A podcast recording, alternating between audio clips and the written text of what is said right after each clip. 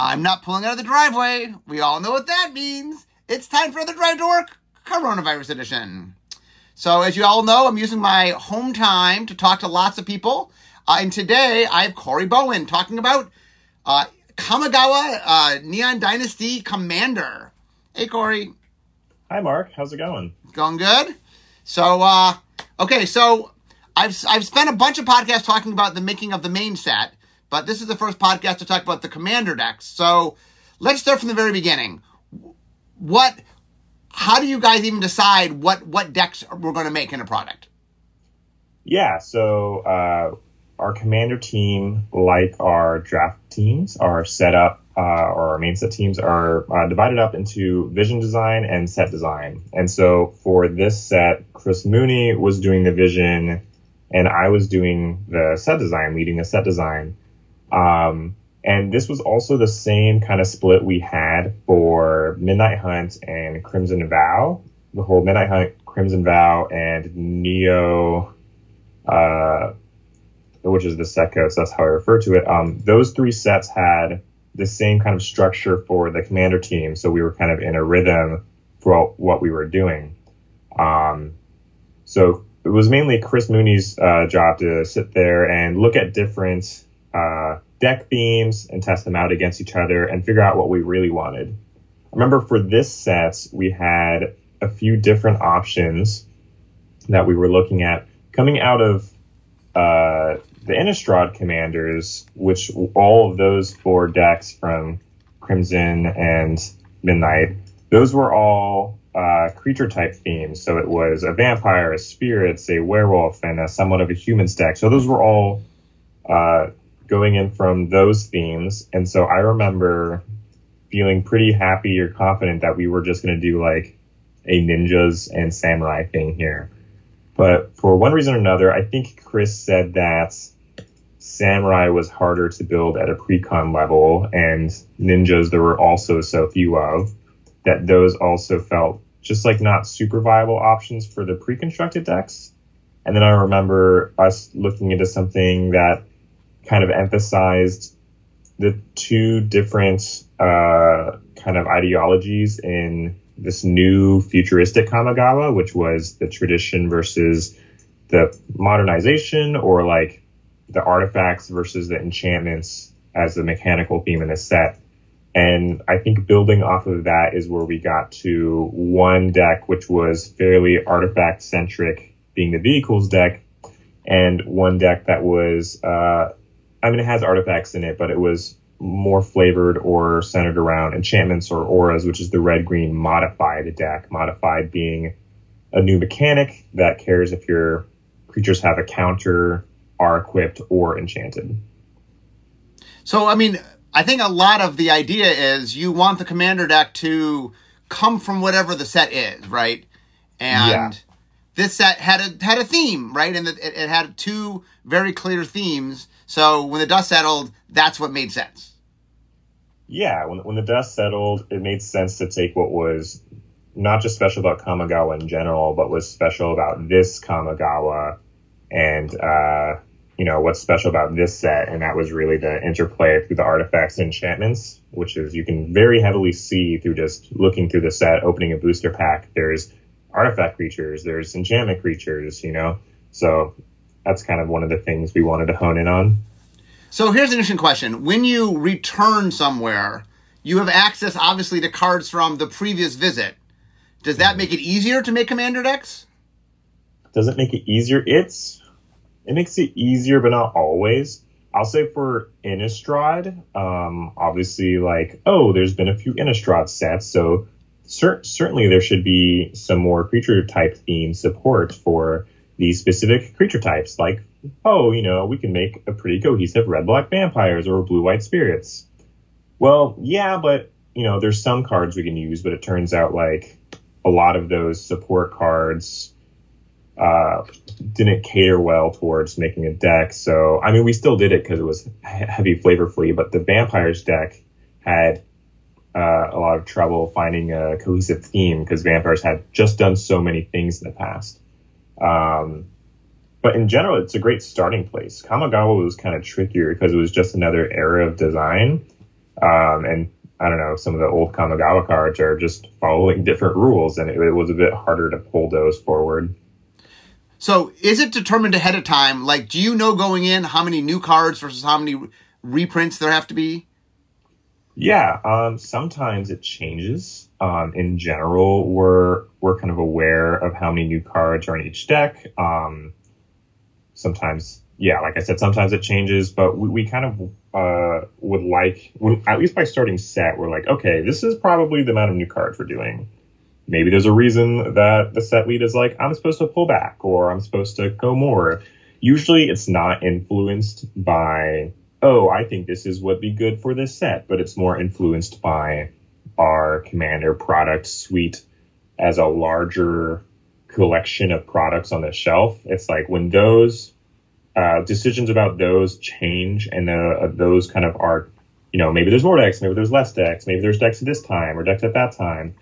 Um, that environment's changing, I think, more often influences how many new cards we'll put in uh, a product, just because we want to make sure we're supplying the like the right flow and rate of new stuff to the format, but we also want to keep you know these decks interesting and exciting. So we want more new cards to keep stuff exciting. Sometimes we were like, oh, maybe we can do less new cards because we just have enough here and we uh, don't need to inject that much new content into the format at this point in time. Yeah, one thing I want to stress is for the audience. I, I think uh, the audience has a lot of times thinks about sort of R and D of old as there's one entity and we just do everything.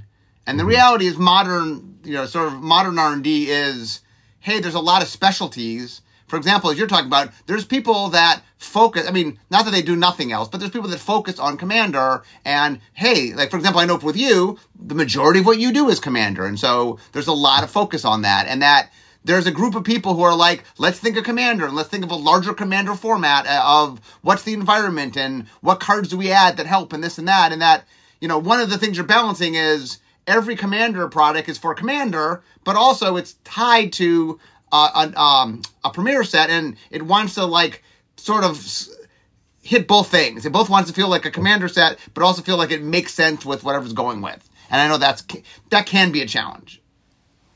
Yeah, it definitely is a challenge. Um, trying to connect to the main set, do new stuff. I think it's really fun to have the main set as a starting point. Like we used to make these commander decks where we would just completely fabricate what we think we should do that year. Um, I never really got to work or lead on one of those products, but I really enjoyed starting from a world, being like, we know we like this world. We have people with world building resources on this world at this time. So let's let's start at the starting point and see what we can come up with.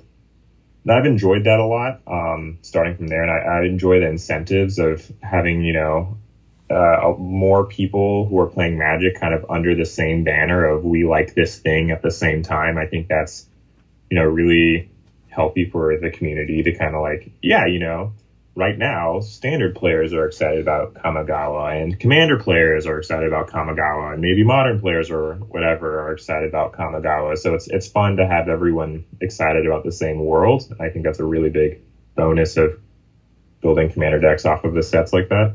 Yeah, another big bonus I think that people might not realize is when you keep making something, it's really helpful to have different starting points. Like mm-hmm. one of the things about making magic, and I, I, I feel this very strongly, is I want to start every set that I do from a different place than some other set has started.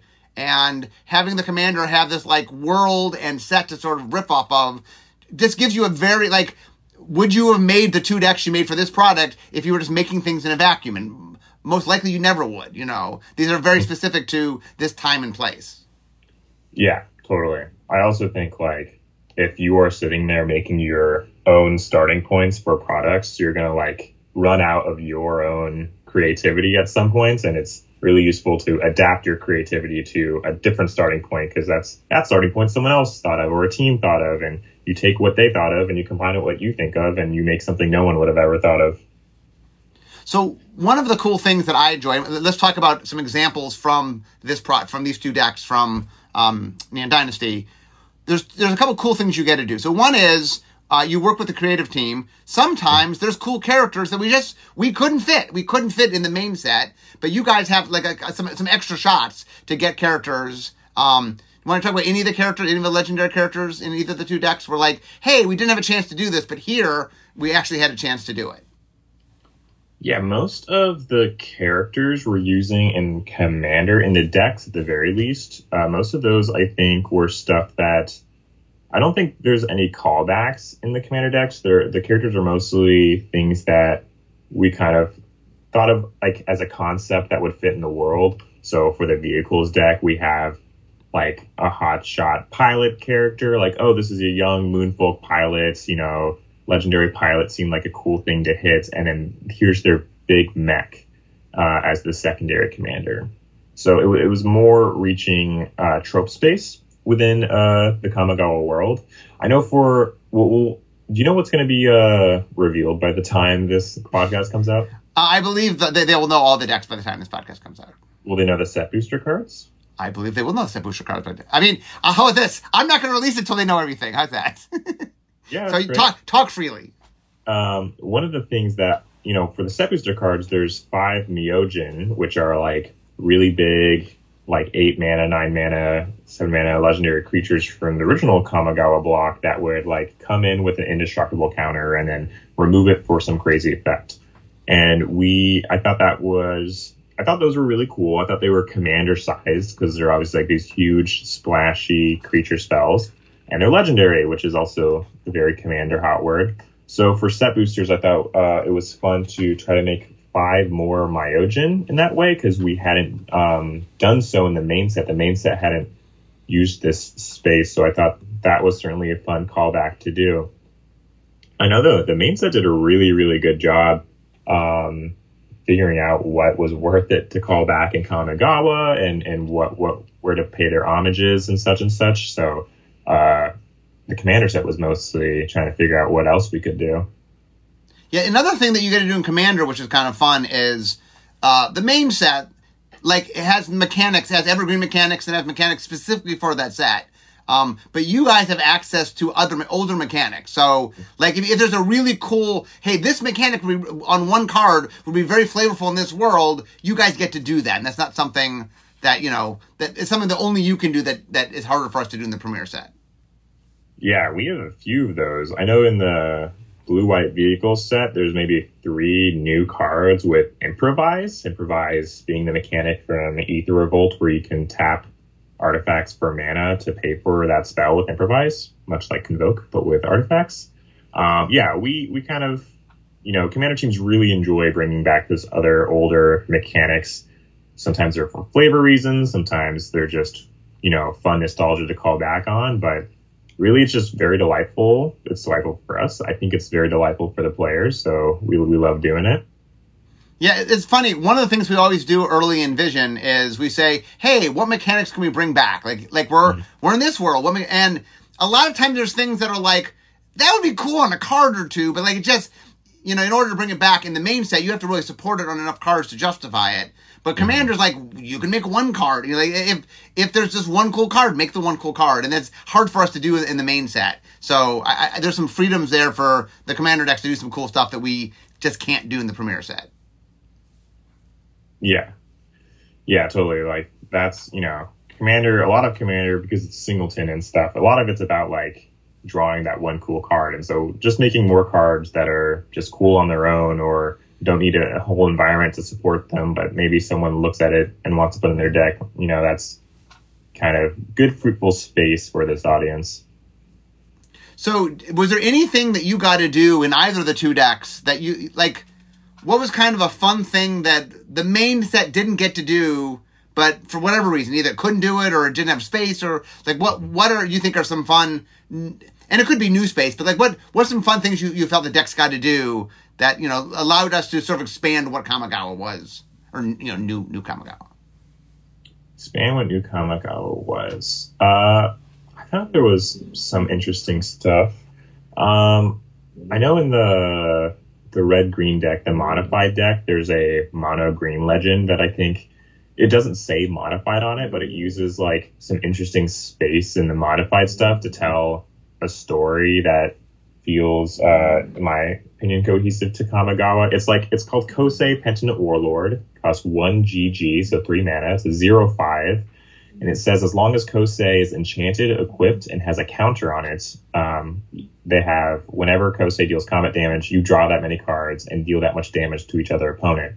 So modified cares about enchantments or uh, auras, equipment, and counters. And so this card doesn't say modified, but it cares if you were modified by all three buckets, then it kind of goes into super mode. And the flavor of the card is this is like some old like fighter or battler or samurai who used to be really really strong and then he decided oh you know i'm gonna i'm just gonna stop doing this and try to just be a pacifist for a while and so this card is him post post being this vicious warlord person and now they are just meditating but if they get all their weapons on they're super powered again and i thought that was a cool thing i also think that expanding kamigawa uh, we did some. I made a legend that I know that the in the world guide there was a lot of mechs with like uh, origami imagery or some artifact creatures that looked like they were folded paper and cranes and stuff, which is very, you know, very Japanese reticence and maybe reticence the wrong word, reminiscence. And we wanted to make a legendary creature that you know, was like, oh, maybe this is an origami artist or something. So we made Katsumasa the Animator, which is for 2 UU. It's a 3 3 flying legendary Moonfolk Artificer. You can pay 3 mana to turn a non creature artifact into an artifact creature, uh, but it's a 1 1 flying until end of turn. Um, and then at your upkeep, you could put three counters on, or sorry, a counter and up to three different non creature artifacts you control.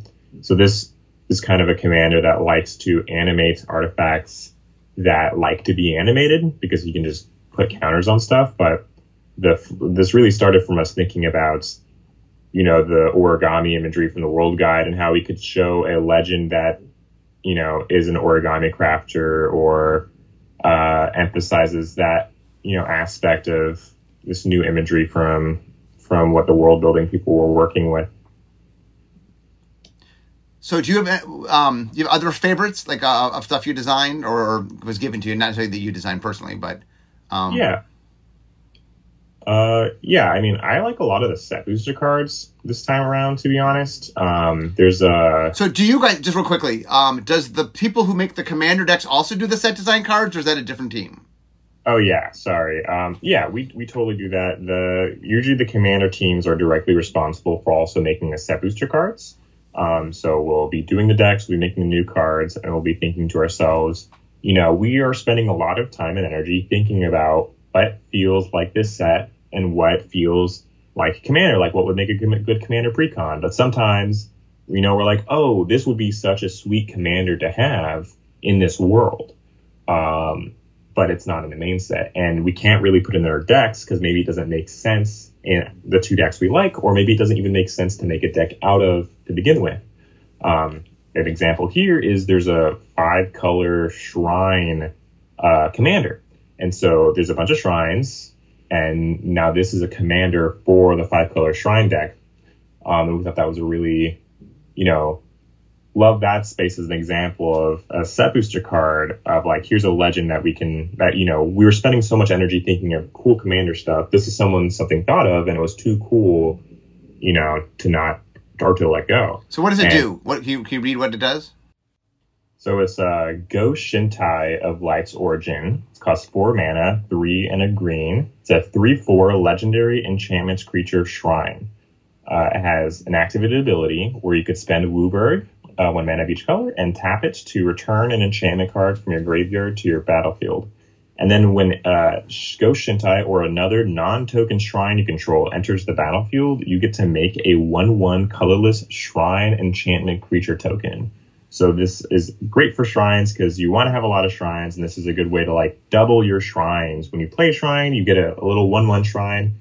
It's a little fragile, it can die, but for the time being, it's making your other shrines stronger, which is great. Uh, very excited about that card.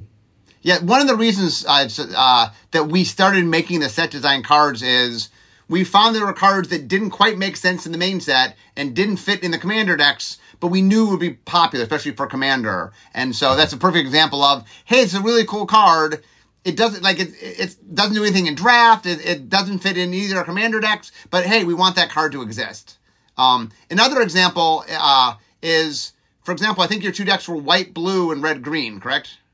Right. Right. So if we have a cool black card that we want to, you guys want to make, well, there's nowhere, none of the decks can have a black card. So that's where like the set design usually can pick up the slack a little bit of, um, it's very common when you make two decks that there's a color that falls through the cracks because often the decks are two color. Um, and then I know we make set designs to like sometimes pick up the slack when, when that happens.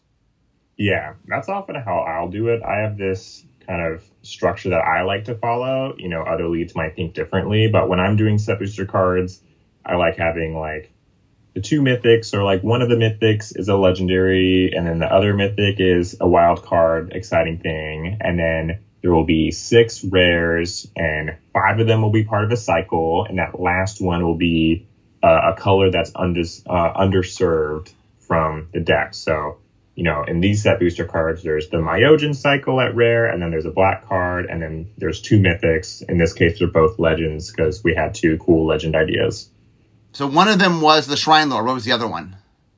The other one, very delightful. So the other one is uh, Yoshimaru Ever Faithful. It's a white one mana, one one legendary creature dog. It's our we're trying to make a callback to Isamaru. So it's a one mana one one. Whenever another legendary permanent enters the battlefield under your control, you put a one one counter on Yoshimaru, and it has partner, which is uh, a little bit while Partner is a very volatile mechanic, obviously we made a bunch in Commander Legends, but ever since its kind of creation in uh, whichever Commander set it came out, because I get Commander sets confused a lot. But when when Partner came out, it was you know made a huge impact on the Commander formats.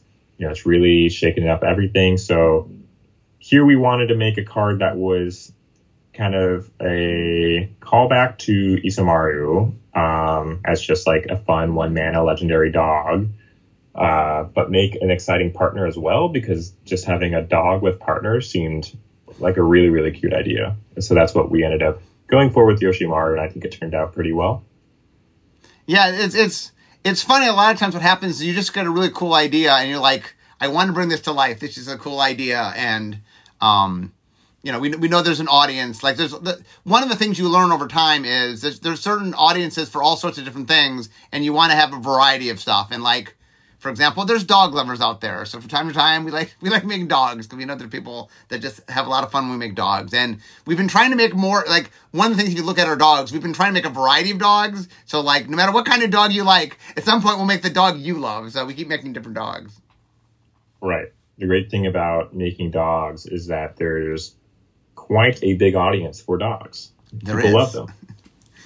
Yes, dogs and cats are both strangely very popular. So go figure. I wonder why. Um, so I, uh, I, I can see my desk here, so we're not too far away from me getting to work. But uh, any, any other thoughts about what, what was unique about this Commander product that is different from other Commander products? How did, how did this one stand out in a way that's uniquely its own?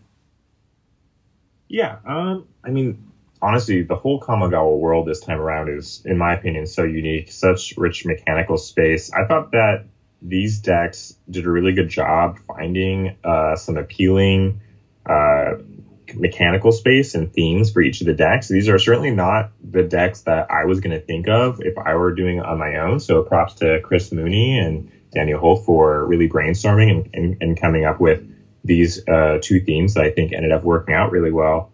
Um, I also think these are, again, some of my favorite set booster cards this time around. I like really like the Myojin going on. I really like the shrine stuff. I love the dog.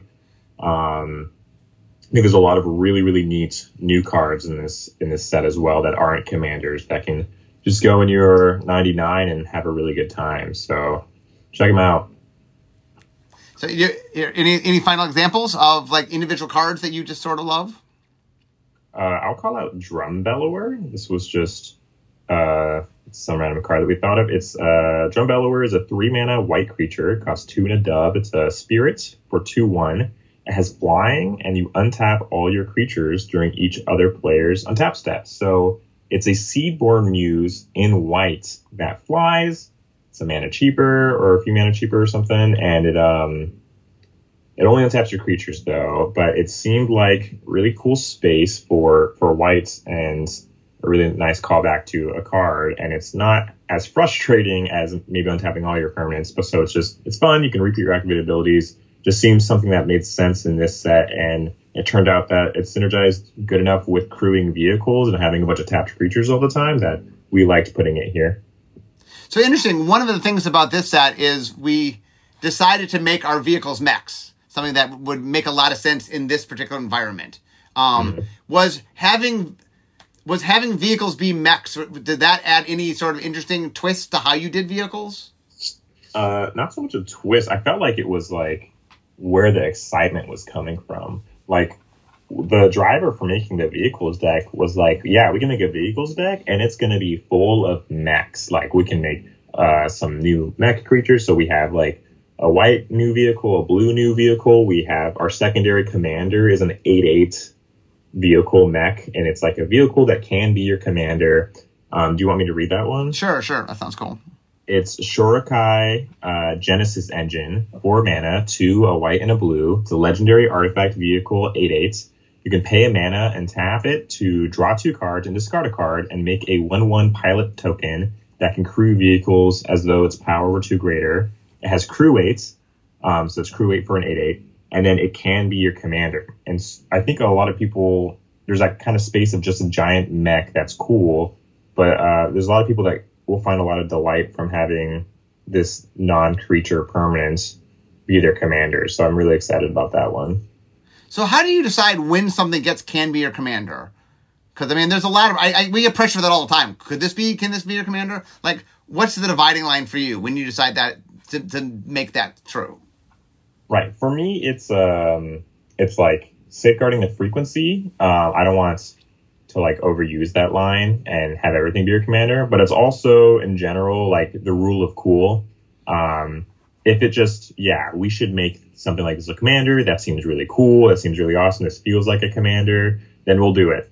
Um, which I thought was really the case in this sense is just making a giant vehicle that was related to the base commander, making that your commander. I thought was a really cool idea. So this is this idea where we're making we're making two commanders that could lead a vehicle deck makes sense that one of those commanders is a pilot because if I'm leading a vehicle deck, oh, it's cool that my commander's a pilot. We already have Depala, uh, a red white vehicle commander that exists from Kaladesh. So the other thought is like, what are we going to make the second vehicle commander? Like just an artificer, another pilot? Well, wouldn't people who really like vehicles like a vehicle as their commander sometimes? And there was just a lot of different pressures that was like, okay, we should use the can be your commander line here seems really cool. I think it's worth the rule of cool, so we've done it. I like the rule of cool. That's good. Yeah, a lot of times it's just a matter of like, would people like the end product? You're like, sometimes you decide to do things because you're like, you, you have to see the end product and the audience and like, right, will you really excite the players that that's intended for? Um, but uh, anyway, um, so we are wrapping up here, but uh, um, any final? We talked about the real quickly since we talked about the uh, vehicle deck. Any final thoughts on the red green deck? Um, I mean, I like the red green deck a good bit. I think it's a great, you know, deck to.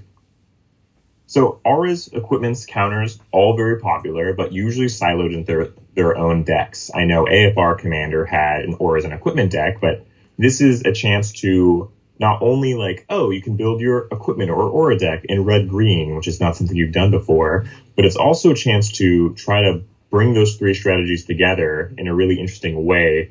It looks like it's a deck that kind of rehashes old strategies, but combining those three aspects makes for a really unique gameplay experience that I think is really cool. Also a very, very big fan of the secondary commander. I think it's really awesome. So please check it out. What what is what? Is, tell us what is the secondary commander? Yeah, sure. It's a uh, Kaima, the Fractured Calm. Uh, it's uh, two, a red and a green. It's a legendary creature, creature spirits. It's a three three. So the beginning of your end step, you goad each creature your opponents control that's enchanted by an aura you control, and then you put a one one counter on Kaima, the Fractured Calm, for each creature goaded this way. So the idea is that um, every enchantment you have uh, kind of acts as a vow in some sense. Uh, vow being these auras that kept things from attacking you. Um, or an impetus from the Ikoria commander. Impetuses were similar auras that just goaded the creature. Um, so you could, you know, oh, I have, you know, Order of, uh, or Ordeal of Nylea or something, and I can enchant my opponent's creature with any aura I want, and suddenly that creature is goaded. I thought it was really interesting to make a creature that made all of your auras into vows in some sense because it's fun political play. It's pretty aggressive. And I've been looking for a spot to make a card like this for a while. So I'm, I'm very happy to have landed it here um, in a deck that has a bunch of auras. And I like that, you know, if you're playing the face commander and playing the modified game, you really want to enchant your own stuff the auras. But if you're playing the secondary commander, uh, on the same precon, every aura you draw is a chance to go to an opponent's creatures, and it's just a completely different gameplay for uh, uh, the secondary commander, which I really really like. Yeah, one of the things that's uh, just behind the scenes is you come up, you know, when you design magic cards, you come up with cool ideas all the time, but not every cool idea makes sense in the set that you're making, and so it's very common to like hold on to cool ideas and just wait for the right place for them to show up.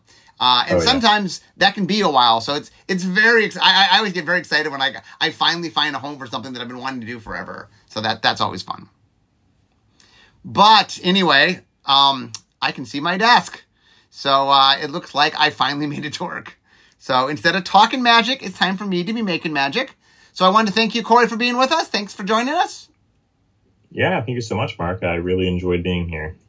And to all of you, I will see you next time. Bye bye.